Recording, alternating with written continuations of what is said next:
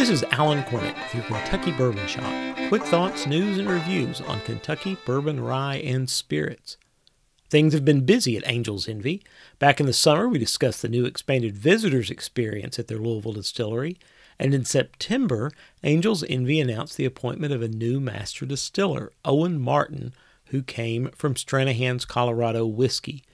Now, Angel's Envy is back with the 2022 release of their celebrated cask strength limited edition. Like their regular offering, the cask strength version is also finished in port barrels. But while regular shelf Angel's Envy clocks in at a modest 86.6 proof, this year's cask strength is a much more formidable 119.8 proof. Cask strength is more than simply undiluted Angel's Envy, however but is a blend of select barrels, which are extra aged and also have an extended finishing time in port wine casks. The result is perfectly timed for the holiday season.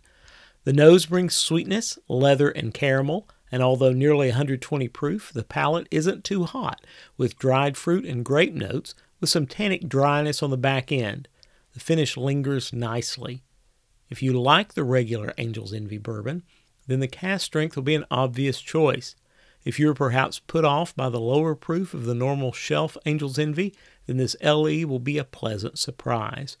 With an MSRP of $229, Angel's Envy 2022 cask is not cheap, but it is also in keeping with current limited edition pricing, especially with the beautiful box and packaging. I've seen 2022 cask around in stores, so with a little hunting, you can probably track one down.